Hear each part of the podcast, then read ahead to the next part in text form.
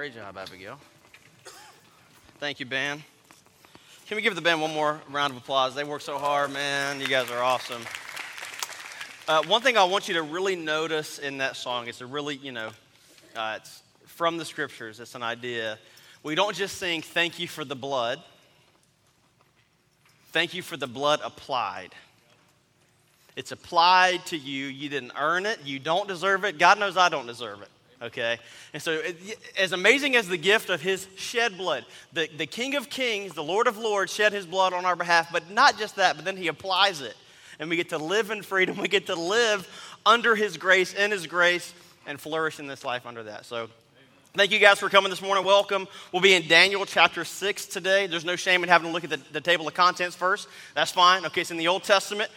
Uh, we're looking at Daniel and the lion's den this morning. You ever heard of that? Okay, so over the next few weeks, we'll be looking at these really famous stories in the Old Testament, stories that you're probably familiar with, you know. Uh, what, but what, you know, we often remember, what we often remember isn't really the case. They aren't, they are not these nice, kind of simple stories that you might remember. Since, you know, a lot of these stories have been kind of billed as children's stories, they've lost a lot of the interesting stuff in our heads, okay? So, because like Noah didn't like frolic from a field onto a boat with bunnies. A little more complicated than that. There's stories of political drama, power struggles, executions, and affairs that would make James Bond blush. Okay, it's, it's, wild up in there. So they're really not these innocent little kid stories. I remember having, I remember hearing these stories back in VBS. Anybody go to VBS back in the day? Okay, so good. Vacation Bible School. Okay, uh, you know David with his slingshot. Adam and Eve with their designer fig apparel, all good, you know. But we missed, when I heard the stories, we missed how David cut Goliath's head off and how Noah, after the flood, got drunk and went streaking. Look at the text. That happened, okay? So, what we'll see today and over the next few weeks is these stories don't provide heroes that we're trying to be, but they point to a Savior who we desperately need. We don't, they're not, we're not like trying to be like Daniel. There are things that we're going to look at in Daniel's story today that we need to mimic, that we can embody, that we need to look at his faith and we can be like. But yes, but Jesus is the hero of the Old Testament, okay? So, like in the story of Noah and the ark, okay? Uh, we see God rescue humanity by providing safety through a vessel made of trees, and then he provides safety through us by his son dying on a tree. All throughout the Old Testament, Jesus is everywhere. Turn to your neighbor and say, It's all about Jesus. Man, I want y'all to get fired. Turn to another neighbor and say, Other neighbor, you weren't my first choice, but I want you to know Jesus is the hero of the Old Testament. I want y'all to be as fired up about this as I am because, all right, that's enough. So sometimes, okay, pastors will kind of mine through Old Testament stories trying to find examples for y'all to mimic. You know, so we'll preach sermons like, Dare to be like Daniel or be courageous like David, or learn some leadership skills from Nehemiah. You know, we'll preach sermons like that, but that's not what really we mean by gospel centered because sermons like that, and I've been guilty of it plenty in the past, sermons like that are often disconnected from the big story of the scriptures, which is all about Jesus. It all centers on Jesus.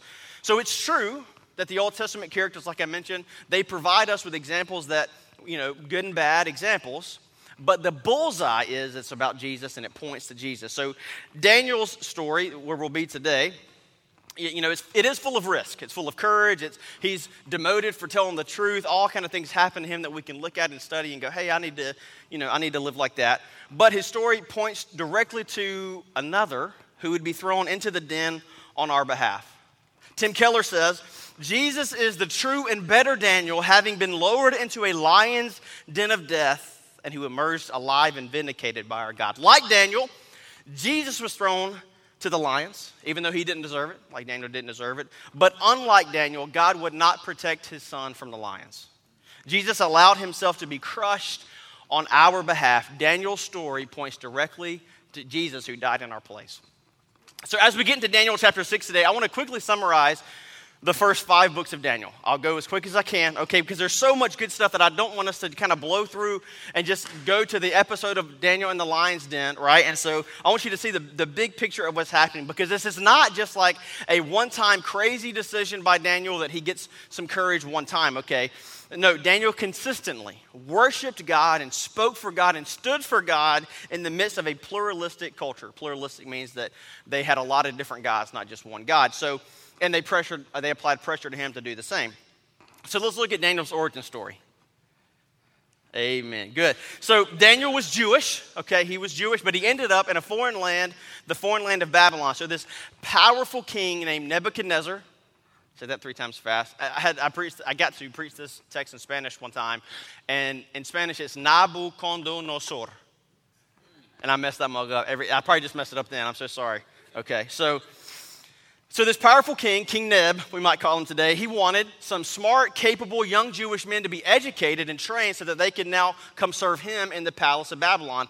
Really, his long term strategy was to make them be Babylonian. And so that was his way of doing that. So, after three years of training, Daniel's ready. Okay, he's gone through education, training. He's now ready to get to the king's palace to serve the king. Now, Jews had a very strict diet, right? And so, avoiding certain foods and drinks at all costs religiously many foods and drinks that the king often ate. So when Daniel finally got to the palace, years of training, this is a big deal. He's of a select few. Daniel 1 8 says that Daniel refused to defile himself, whoa, with the king's food. Now, that's not a very smart move if you like to live. This king could execute somebody for any reason, no reason at all, really. But Daniel 1 9 says that God gave Daniel favor because he didn't eat the food. So now, now, this was not like Daniel, like he's doing keto or he's on a whole 30 and somebody offered him a slice of cake. He's avoiding carbs for the summer. That's not what's happening, okay? This is a principled stand, and God gave Daniel favor for it. So you'll see that kind of small but really powerful statement a lot in Daniel's story. Like he stood for what was right, even in the midst of tough times. He stood for what was right, even if it might really cost him and then God would bless him for it. Even if it's almost like Daniel, just like eat the bacon, man. Like it's going to be fine in a couple hundred years. It's delicious. Michael Scott says it's good for me. It's, it's fine. It's fine. Just eat it. Just have a slice of bacon, man. But Daniel didn't eat for 10 days. Okay? So he kept trusting God, and God kept coming through. See, we all know the basic details of, da- of the episode of Daniel and the lion's den, but what I often miss is the 1,000 times that God had already proven himself to Daniel. Daniel trusted God with his days, and that practice prepared him to trust God with his life. Every day, by these, all throughout the story, I would encourage you to read it this week, chapters 1 to 5. God, over and over, Daniel trusted God with his days, and that prepared him when, he, when God wanted, when, God, when he had to uh, offer his life. So, Maybe you're in chapter one of your story today, right? You know, here in chapter one, Daniel didn't know the ending. He didn't know, you know, he didn't know that we'd be talking about him in a couple thousand years, right? Maybe you're in chapter one and you're walking by faith, day in, day out, walking by faith. You don't know where it's headed. Maybe God is building your faith in little steps, like He was Daniel, so that He can really show His greatness through you later. Keep going. Keep going, keep going. I heard one preacher say that we don't need prosperity theology, we need adversity theology, okay? Trusting God every day, preparing you for what's next. So, after the whole not eating thing, Daniel and King Neb, they kind of start to get close, actually. Kind of started a, a working friendship. This is all happening in King Nebuchadnezzar's first year of leadership and his first reign, which is a pivotal time in any leader's uh, reign, right? So, then the king so they start to get close, and then the king starts having these crazy dreams. And chapter 2, verse 1, it says that his spirit was troubled. So the, his King Nebuchadnezzar, he was anxious, he was unsettled, he couldn't sleep. And so he called all these enchanters and sorcerers in to interpret his dream. It's a very common thing back then. You're having crazy dreams, you bring these enchanters and sorcerers in, and they, you know, tell you what's going on. But, and you can read the text later, but they are very clearly making all this up. It's very, very clear. He's like, hey, what am I dreaming? What's this? What is this going on? And they're like, oh, king, live forever. And he's like, I'm going to tear you limb from limb. What is my dream? Which is, I'm all quoting there, okay? So they end up bringing Daniel to the king. These guys are obviously full of it.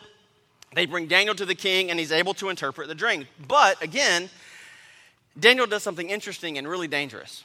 Okay, instead of saying, man, King Neb, I know what this is about, man. It, this dream means you're amazing, your feet don't stink, you're the best. That's what it means. Daniel says, Blessed be the name of God God has all the wisdom and might. Gasp. Okay. The people are shocked because typically you told the king that he is full of wisdom and power, but Daniel stood up and told the king hey man, you actually don't know everything, but the king of kings does, and he could really help you out. I bet the people watching that day expected Daniel to be executed pretty quickly, but he got a promotion. Again, God gave Daniel favor for his faith. Not only was God prospering Daniel, but the people's minds and the king's mind was being changed because they were seeing Daniel's faith. So much so that even the king said, Truly, your God is the God of God and the Lord of kings. Which so for context, like what's the most anti-God government you could think of today? Right? Like I would say North Korea. Okay, anti-God, want no no part of God in any way. So let's imagine a young Jewish man moves to North Korea and tells Kim Jong Un, "Hey Kim, listen, man, I'm not eating any of that. Okay, get that. I don't want that. And also, you don't know everything." What do y'all think would happen pretty quickly? Thank you, Taylor. Yes. I think he would be executed rather quickly. But then all of a sudden, Kim Jong un's like, hey, you know what? I need to humble my heart. I need to listen to what this God has for me in my life. Like, what? Kim, are you, sh-? you know? So that's not dissimilar from what's happening here with Daniel and King Nebuchadnezzar. So now, you know, King Nebuchadnezzar, he wasn't all, all the way bought in yet. He still has some discipleship to go because in chapter 3, we just did chapters 1 and 2. Chapter 3, he, he tries to kill Daniel's homies, Shadrach, Meshach, and Abednego, because they were standing up for God. So he's not all the way there yet. And by the way, it is Abednego, not Abednego. My gosh, okay? Please say it correctly. Thank you. Okay, so at the close of chapter 4, King Nebuchadnezzar, again, again picture Kim Jong Un, okay, died praising God, not just, of, not just among a lot of other gods. He died praising God as the one true God. It's amazing. So then King Nebuchadnezzar's son Belshazzar takes over. Don't name your kids that. But Belshazzar's reigns pretty quick because his son Darius killed him. It was real out there on the streets of Babylon. Things happened. So finally, here we are, chapter 6. Okay, things are kind of coming to a head. So the new king Darius Nebuchadnezzar's grandson, if you're keeping score, he really respected Daniel. Eh, eh, so, and he actually he appointed him basically the CFO of Babylon. He's over all the operations in Babylon. But Daniel's faithfulness at this, at this point had gained him some enemies. These dudes was jealous as a mug because they're like, I mean, you're from another country. You're from another religion. We don't know you. We don't know your family, and you're getting all these promotions and you have favor with the king. We don't like that. So these guys tricked the king using his ego into signing an injunction that would bring about Daniel's death sentence. Okay, so now here we are, chapter 6 of Daniel, verses 6 through 9. These high officials, the satraps, came by agreement to the king and they said this to him O King Darius, live forever. Eh, you can just tell, the kind of, you know, just, oh, you're the best. Okay.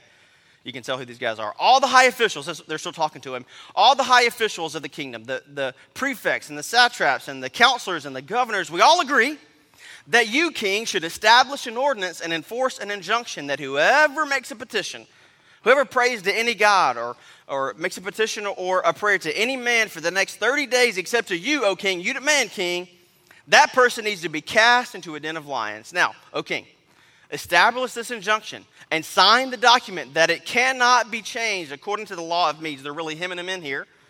And the Persians, which cannot be revoked. So King Darius signed the, doc- Darius signed the document and the injunction. Okay, so the real reason that they're wanting him to do this is because they're trying to trap Daniel. They know that Daniel prays three times a day.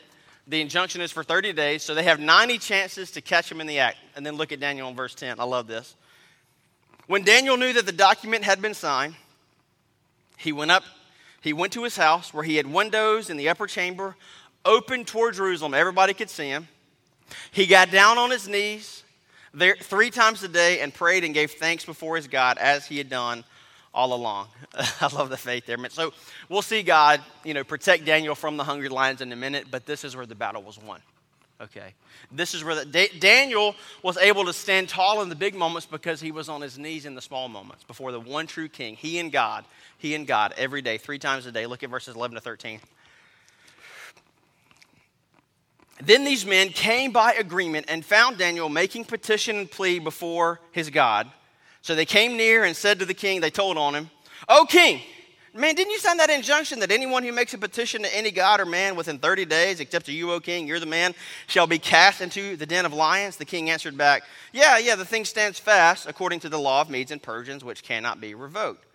Then they told him, Daniel, who's one of the exiles, you know, that guy from Judah, pays no attention. Man, he don't care about you like we do, O king. Or the injunction, he just, he's praying three times a day.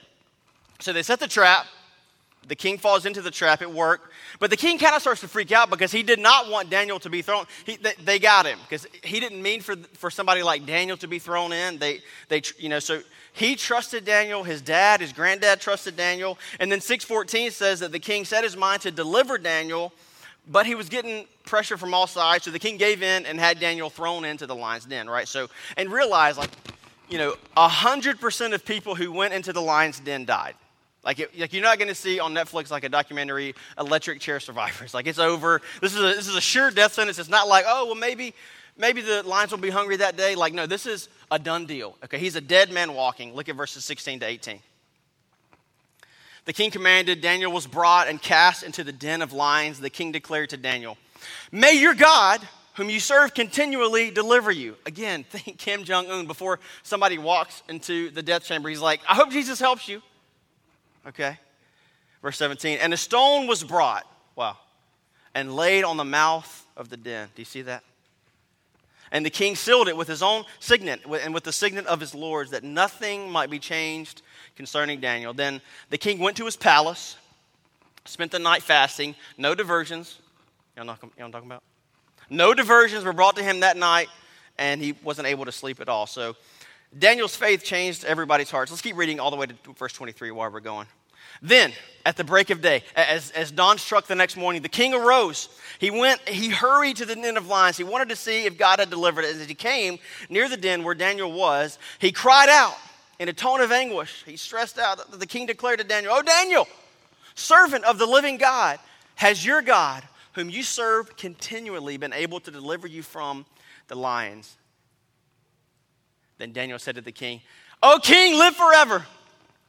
My God sent his angel and shut the lions' mouths, and they have not harmed me, because I was found blameless before my God. And also before you, O king, I have done no harm. I, am not guilty of any of this stuff. Then the king was exceedingly glad and commanded that Daniel be taken up out of the den. So Daniel was taken out of the den, and no harm, not even a scratch, because he had trusted in God.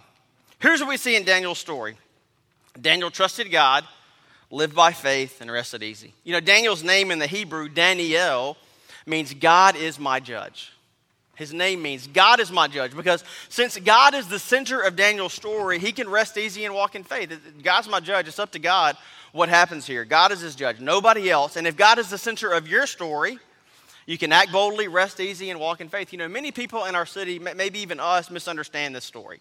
You know, the moral of the story is not, you know, like God shut the, li- shut the mouths of the lions, and if you'll just be good like Daniel, right? If, if you'll just be a good boy or a good girl, God's going to take care of you too. If, you, if you'll just be courageous and good, God's got your back. The moral of the story is not if you obey God, nothing bad's going to happen to you, okay? Uh, that, that is not what Christianity teaches, and that's not what Daniel's story is about because, you know, Jesus trusted God way more than Daniel. Jesus was more innocent than Daniel. Jesus was thrown into a den. Jesus also had the stone rolled over his tomb. The moral approach to the story just is not the message of the Bible. The approach to the story, you know, that goes, the moral of the story is to be courageous during trials so that you can go into the lion's den of life. It's just so far from what God is trying to show us in the story. The story points to a salvation done for us in the past and a salvation that stands ready for us in the future. If you notice, you know, miracles, and this is a miracle, obviously, miracles in the Bible are never just like naked displays of power, right? Like they always demonstrate something bigger. You never see the disciples go, hey, girl, you see that mountain over there? And the mountain blows up. All right, you never see that. There are more effective ways of showing power than healing outcasts and feeding, you know, poor people. There really are. So the miracles of the Bible are not suspensions of natural order, they are restorations of natural order. In the miracles, God is showing us what He wants the world to be like. An important note, too, this, this is so striking to me when I study this story. The story spans the lives of three kings, right? Daniel is not a young, strapping man in his 20s fighting off lions. The scholars believe that he's 80 years old down there in the den, okay, relying on God, ready to be eaten or delivered. And, you know, Daniel didn't say, Man, I'm too old for this. It's, it's a young man's battle. Y'all go ahead. Uh, I'm out. Okay, no. Picture 80 year old Daniel walking through the den, petting the lions, unharmed, resting in his Savior. You know, Satan laughs at, you know, jets and, and tank, fighter jets and tanks, but he trembles when an 85 year old lady on a fixed income kneels to pray. Those fighter jets and those tanks do not spell his doom, but her faith does. Daniel's story shows us a picture of Jesus. You know, in the Old Testament, lions represent the justice of God. Whenever you see lions in the Old Testament, that represents the justice of God. So while Daniel is spared from being crushed by the lions, Jesus wasn't. Right? Jesus was crushed for you and for me by the lions, by the justice of God, so that we wouldn't be. So, how can I live in this world today? Because Jesus has already faced the lions for me. How can I live in light of my loneliness, my financial problems, my physical ailment, when people accuse me of different things? Because Jesus has already been crushed by the lions for me. The only lions that can really kill me have already been destroyed by Jesus. I, can live like that because Jesus has already been into the ultimate lion's den on my behalf. C.S. Lewis wrote, You'll never tame the lions of your life until you let God be the untamed lion of your life. In other words, unless you fear God, not scared of God like we think, unless you revere Him, unless you're in awe of who He is and what He's done for you, you're going to be afraid of a lot of stuff, actually. But if you're in awe of what He has done for you, you'll walk into every other lion's den of life saying, Daniel, God is my judge. Whatever happens, God is my judge. Solomon tells us something really interesting in Ecclesiastes. He says that nothing in this world is going to satisfy you. In, in, he says nothing under the sun is going to satisfy you. So, if nothing under the sun is going to satisfy you, you have to go beyond the sun. There has to be something else out there, and that something is actually a someone, Jesus. You'll never, you'll, you'll never find ultimate meaning and satisfaction apart from Him.